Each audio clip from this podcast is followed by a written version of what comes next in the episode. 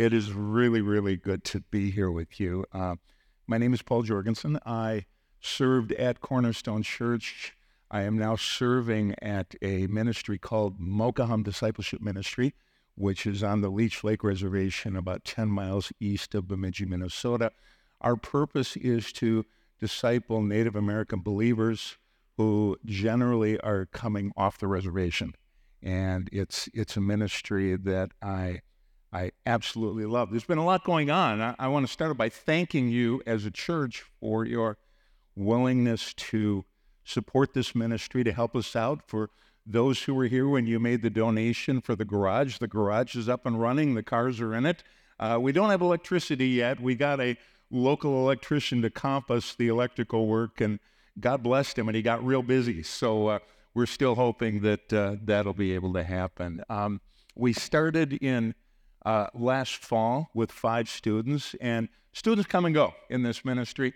We in January, we had five students. Uh, since then, uh, one has left. In fact, if I understand correctly, yes, uh, Friday he had an interview at Teen Challenge in Brainerd, and we're hoping he can get into that program because he had some needs that that we just couldn't meet.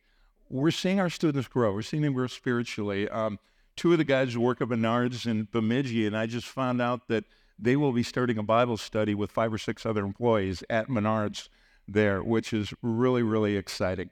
Uh, in addition to that, um, we had a we had a, an interesting experience this last week. On Monday, we were in federal court in Fargo with one of our students who um, committed an assault about four years ago, and it finally got to his sentencing.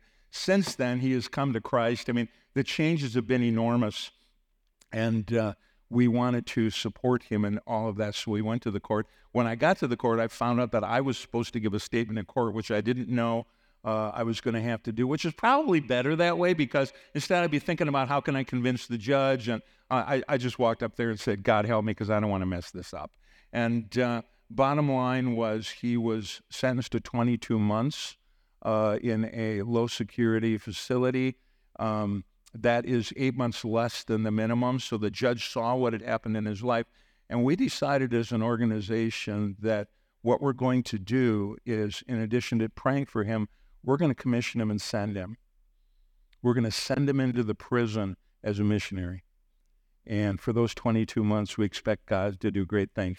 That's what Mokahum is all about. So I just want to thank you for your involvement with us. Now, you've been working through the Book of James, and last week you had a chance to talk about dealing with temptation, and you talked about four things that help with temptation. First of all, the Word. Secondly, the Holy Spirit. The third thing was fellowship, and the fourth thing was prayer. And then that section of Scripture ended with this verse, and it's found in James chapter one, and it's in verse sixteen, and I would, or excuse me, verse seventeen, and I'd like to start by reading there. It says this, James one seventeen. I want to invite you to turn in your Bibles or go to your Bible app or whatever and follow along in the Word of God. We have this opportunity to use the Word, and the fact of the matter is, if we have a privilege, if we don't use it, we lose it. So, James one seventeen says this. It says, every good and perfect gift is from above, coming down from the Father of the heavenly lights, who does not change like shifting shadows. Every good and perfect gift. And then he goes on in one uh, chapter one, verse eighteen, and he talks about one of those gifts, and that's what we're going to focus on today. So let me read one eighteen. He, that's God, chose to give us birth through the word of truth, that we might be a kind of first fruits of all he created. I noodled on that one for a long time. First of all, God made a choice. He chose us. Every single person in this room has been chosen by God. And for those of us who know what it's like to not be chosen, that takes on a special meaning. And he chose us by giving us the word of truth, which results in spiritual life. In other words, the truth that we talked about, that we talked about right before we had communion, where Andy took the time to go through the truth of the gospel, and to hear that again just does us really good. But then it goes on, he says, he did this so that something would happen, so that we could be a kind of first fruits. And that word first fruit kind of grabbed me, because I thought, I don't really use that word very much. So I, I started doing a little bit of study, and I discovered that first fruits were the the beginnings of the harvest. Whenever it was harvest time, they would take the first crops, whatever they might be, that were harvested, and they would offer them to God. That's the first fruits. But there was a meaning behind that. The first meaning of first fruits is this: it's designed to give God glory, to acknowledge that God is the one who ultimately provides for us. And so they would do that with a ceremony where they would bring these first beginning of the harvest and bring them to God. But there was a second meaning as well that I discovered. That not only are the first fruits designed to give glory to God, but they're also designed to show what's coming. And you see this especially in the New Testament. In fact, the New Testament talks about, in First Corinthians, it talks about the people who are going to be raptured first. Those who are dead and in the grave who are believers will be raised to life before the rest of us are. Those ones that are raised first, they're the first fruits. In other words, they're showing what's coming. I really hope when Jesus comes back that I'm sitting by a cemetery. I want to see that happen. I think that would be great. And so he goes on and he says that we're first fruits. And then what he does is he goes through the rest of this section of Scripture all the way up to the end, and he talks about how to live as first fruits. And so how do I live in a way that brings glory to God? And how do I live in a way that shows people what's coming, or put another way, what God is doing? And we're going to go through those and take a look at them. He starts out in verse nineteen, or excuse me, in verse twenty, and he says this: "My dear brothers, take note of this.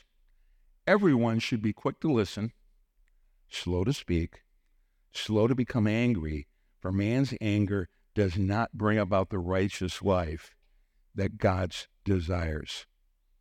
Man, I so wish that wasn't there. It's so hard to be quick to listen and slow to speak. I, I, I'm like everybody else. If I'm having a disagreement or a conversation with somebody, basically I wait till they breathe, and then I want to jump in and tell them what I have to say. I think we all do that. But he's saying, no, if you're going to be a first fruit, if you're going to be someone who gives glory to God and shows people what God is doing, be quick to listen, slow to speak, and slow to become angry. Quick to listen. In other words, working hard to understand what the other person is trying to say. And I find many times I don't do that. I don't take the time to understand what another person is trying to say or communicate to me. I make assumptions about what they're saying, and then I react to those assumptions. And then it goes on and it says, be slow to speak. Take our time. Not immediately jump in, not immediately have to have the last word, but to take our time and actually listen to them and respond to that in a way that's respectful, and then slow to become angry. There's times when we become angry. That's that's true, when there's injustice or something like that. Believe me, at Mokahum, I've had my times, you know, where I've seen things happen. We do become angry, but the question is, what do we do with that anger? Because the anger itself isn't going to change anything. And as I looked at that, I realized that basically he's just describing one character quality: humility. Humility. These are the marks of a humble person. A humble person is going to be a person who wants to understand what's being said before jumping in. A humble person is going to take their time to make sure they get it right. A humble person might get angry, but they're not going to act on that anger. And hum- humility is absolutely essential if we're going to show Christ to other people. Pride, my experience has been, pride is one of the biggest sources of tension and conflict. In fact, I live in Bemidji, Minnesota, okay? Bemidji and that area is full of little churches, all right? Didn't used to be full of little churches. It was full of a few big churches, but you know what happened? Pride. And so then people, they don't get their way. And a lot of these con- a lot of these conflicts within churches, I've been pulled into a couple of them sort of as a, as a consultant. You realize it really isn't about the issue.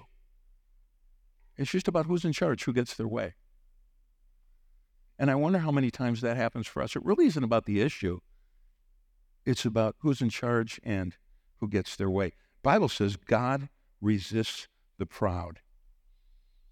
One of our students did actually a little Bible study on this passage this last week, and they made a comment. I, I told them, this is a mic drop moment, I got to pass this on. They said this: I don't want God as my enemy.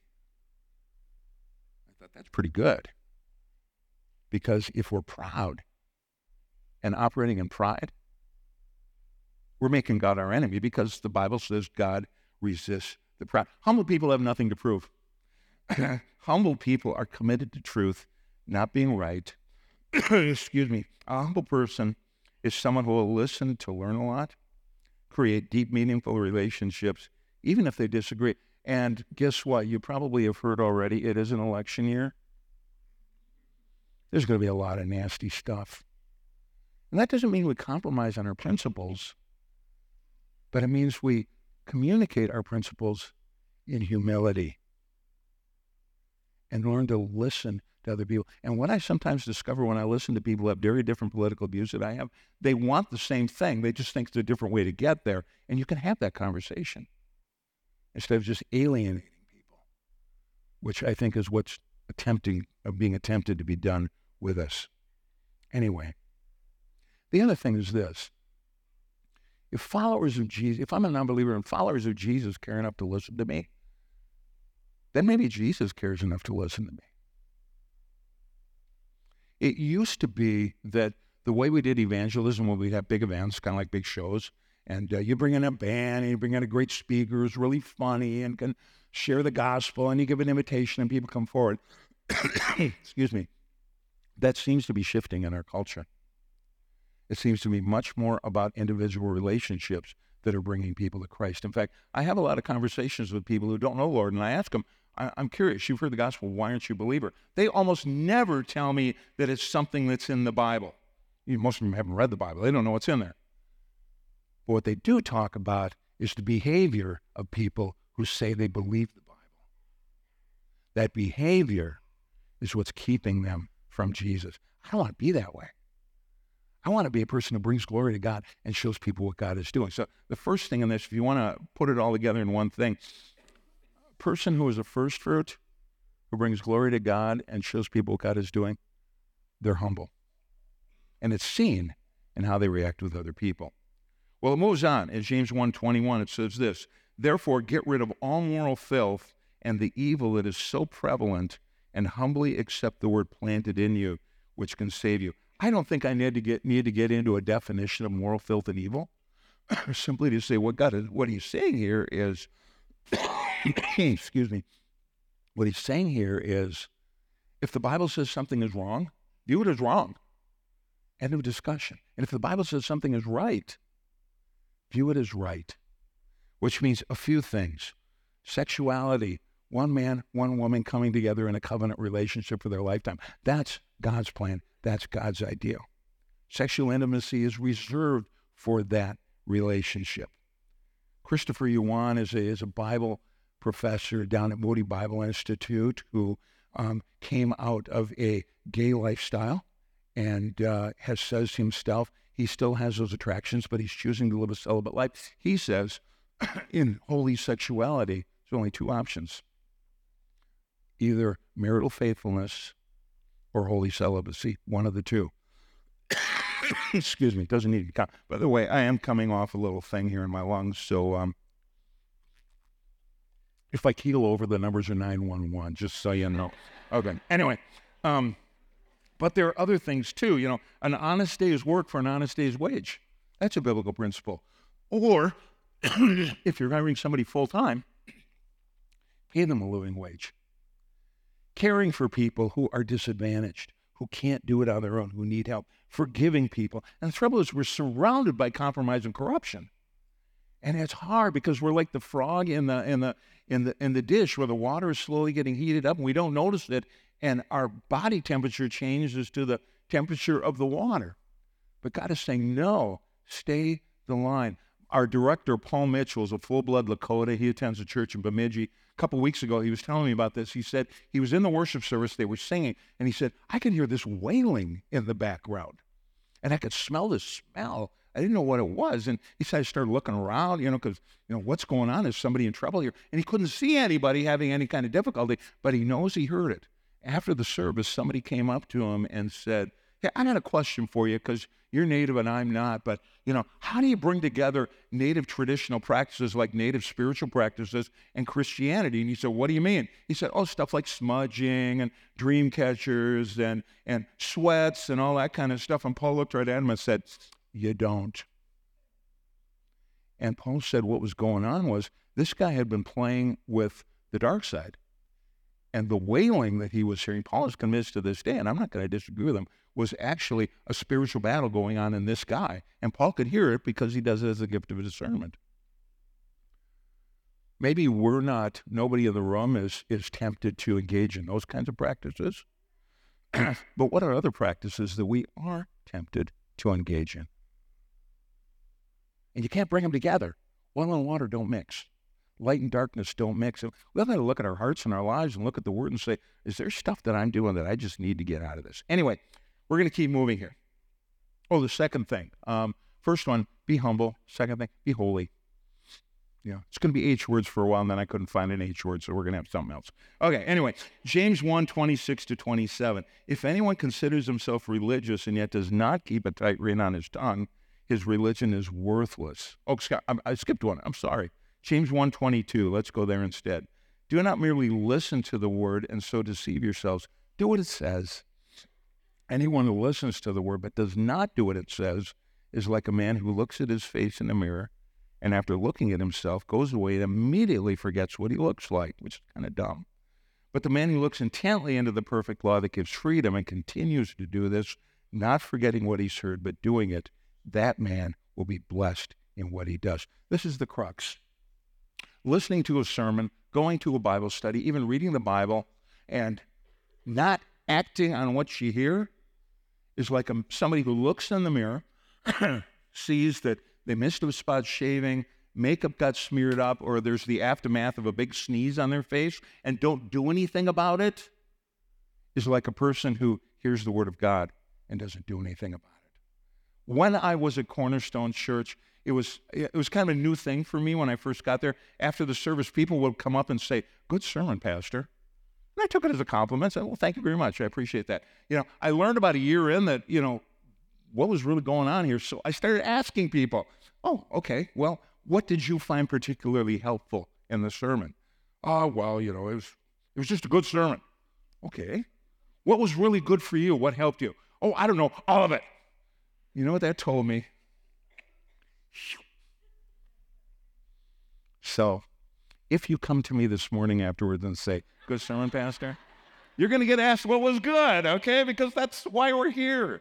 That's the whole purpose of it. The point is, is that we're called to look intently into the Word of God, to read it, to try to understand it, and then to apply it to our lives. And I don't believe you have to apply an entire sermon to your life because nobody can do that. But one thing, one thing from today that God wants me to work on today, I'm going to work on that.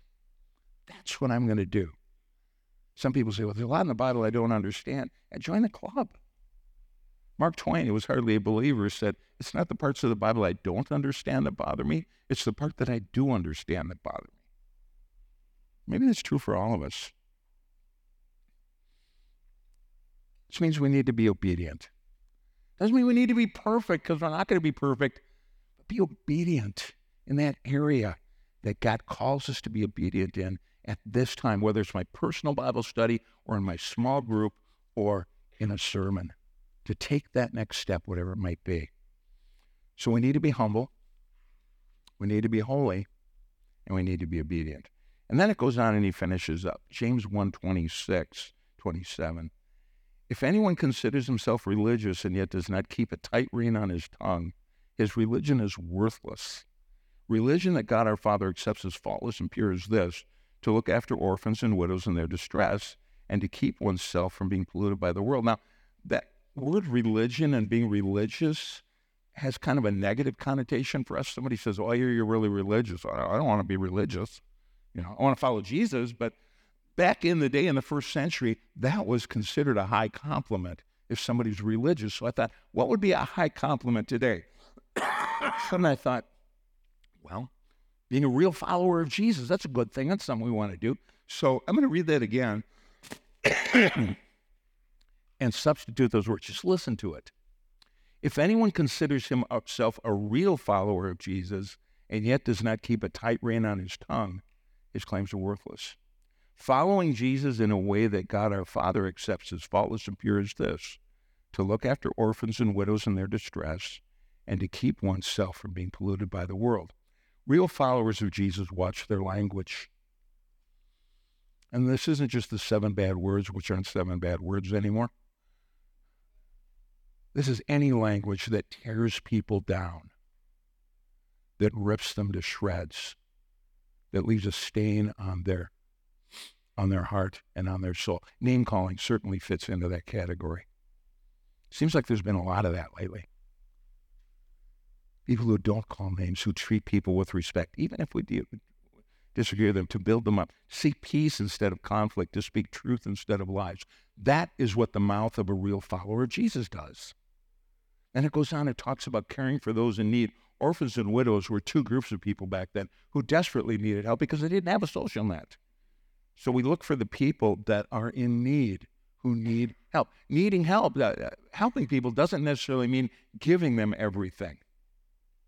We had that issue with our students because for the first time at Mokahum, our students were working. Before, they weren't allowed to work. And so they were coming, and then they were expected to get, like, food money every month handed to them. And Paul Mitchell, our director, said, this is a bad idea. This is teaching the wrong thing. So he told all the students, he says, guess what? We're still going to give you lunch when you have class, but rest of the time, you're on your own. You better get a job. And we'll help you get a job. In fact, we got a student that's going to be hired at a, at a, at a homeless shelter in Cass Lake here coming up, which we're pretty excited about. We're helping people to be everything God made them to be. And then they keep their values from being compromised by the world values. How do I do that? Well, worship, which we did today. The Word, getting truth coming in. Prayer, spending time talking to God, listening to God, and serving. These are the marks that show people that God is getting the glory and what God is doing. And each of us are called in our context to live like that. Back in the day when we were raising support to go to Austria, I got a job in an apartment complex working as a maintenance man. My boss was a guy named Bill. Bill was a really good maintenance man, and Bill probably drowned down close to a bottle of Jack Daniels every night, okay? But he was a really good maintenance man, so they kind of looked the other way on that, and I worked with him. I learned a lot about maintenance. It was really great. He found out I was a believer fairly quickly, and away it went. And every day, working eight hours with this guy, it was nonstop questions, arguments, all that kind of stuff. And I thought, this is really good for me. I got to admit, I got a little tired of it after a while because it didn't seem like he was moving at all. Well, then one night, Bill got drunk. A tenant complained about something, and Bill being Bill, he punched him, okay? And Bill got fired. What I didn't understand is I got fired too. So both of us got fired, and I was really mad. And so I went over to see Bill, and and Bill was kind of not even really apologetic, and that just made me even madder. And so we started talking, and and and and I said, you know what the problem with you is? And he said, what? I said, you're angry all the time. And he said, what do you mean I'm angry all the time? I'm not angry. Of course, he was yelling at me, you know, that type of thing. And I said, well, listen to the way you talk. And then I started talking the way he does, which was an expletive every sentence, okay? And I used them all because I wanted him to. And as soon as I started doing that, he said, stop, stop, stop, stop, stop, stop. He said, you can't talk like that. So what do you mean I can't talk like that? You talk like that. Yeah, but you can't. It's different. I said, why? What's different about it? He said, you have to be good. I said, why do I have to be good? He said, because if you're not good, I have no hope. Do you realize you have people in your life that are looking at you if you're a follower of Jesus? Looking for you to be good, because if you're not good, they have no hope. Every one of us has an arena where we can serve Jesus, where we can do two things, where we can bring glory to God and show people what God is doing. And the way to do it is to be humble, be holy, be obedient, and follow Jesus with our mouths and with our actions and with our life. This was mentioned to me by Andy Johnson. I do want to bring it up. I'd, I'd forgotten to mention it earlier. He said, if you want to know if you're quick to quick to listen, slow to speak, and slow to get angry, ask your kids. Or ask your spouse. If you say, oh, they're just going to tell me what's wrong with me. Well, there's your answer right there. God is going to use us to make a difference in people's lives. I'm convinced of that. He already is. But let's follow the advice of James, from the, which is really the advice of God. Do that. Here's what I'd like to do in closing. I'd like us to take a little time, just in the silence. Ask God this question, which is something we do quite often with our students. Based on everything I just heard, what do you want me to do? And listen to him. Based on everything I just heard, what do you want me to do? And then listen to him. And after he tells you, and he will, if you seek him seriously, he really will. I'd like to ask you to do something else, because this is accountability. After he tells you that, tell somebody else what he told you. And then do it. So, let's do this. Let's take some time. Just talk to God. What do you want me to do?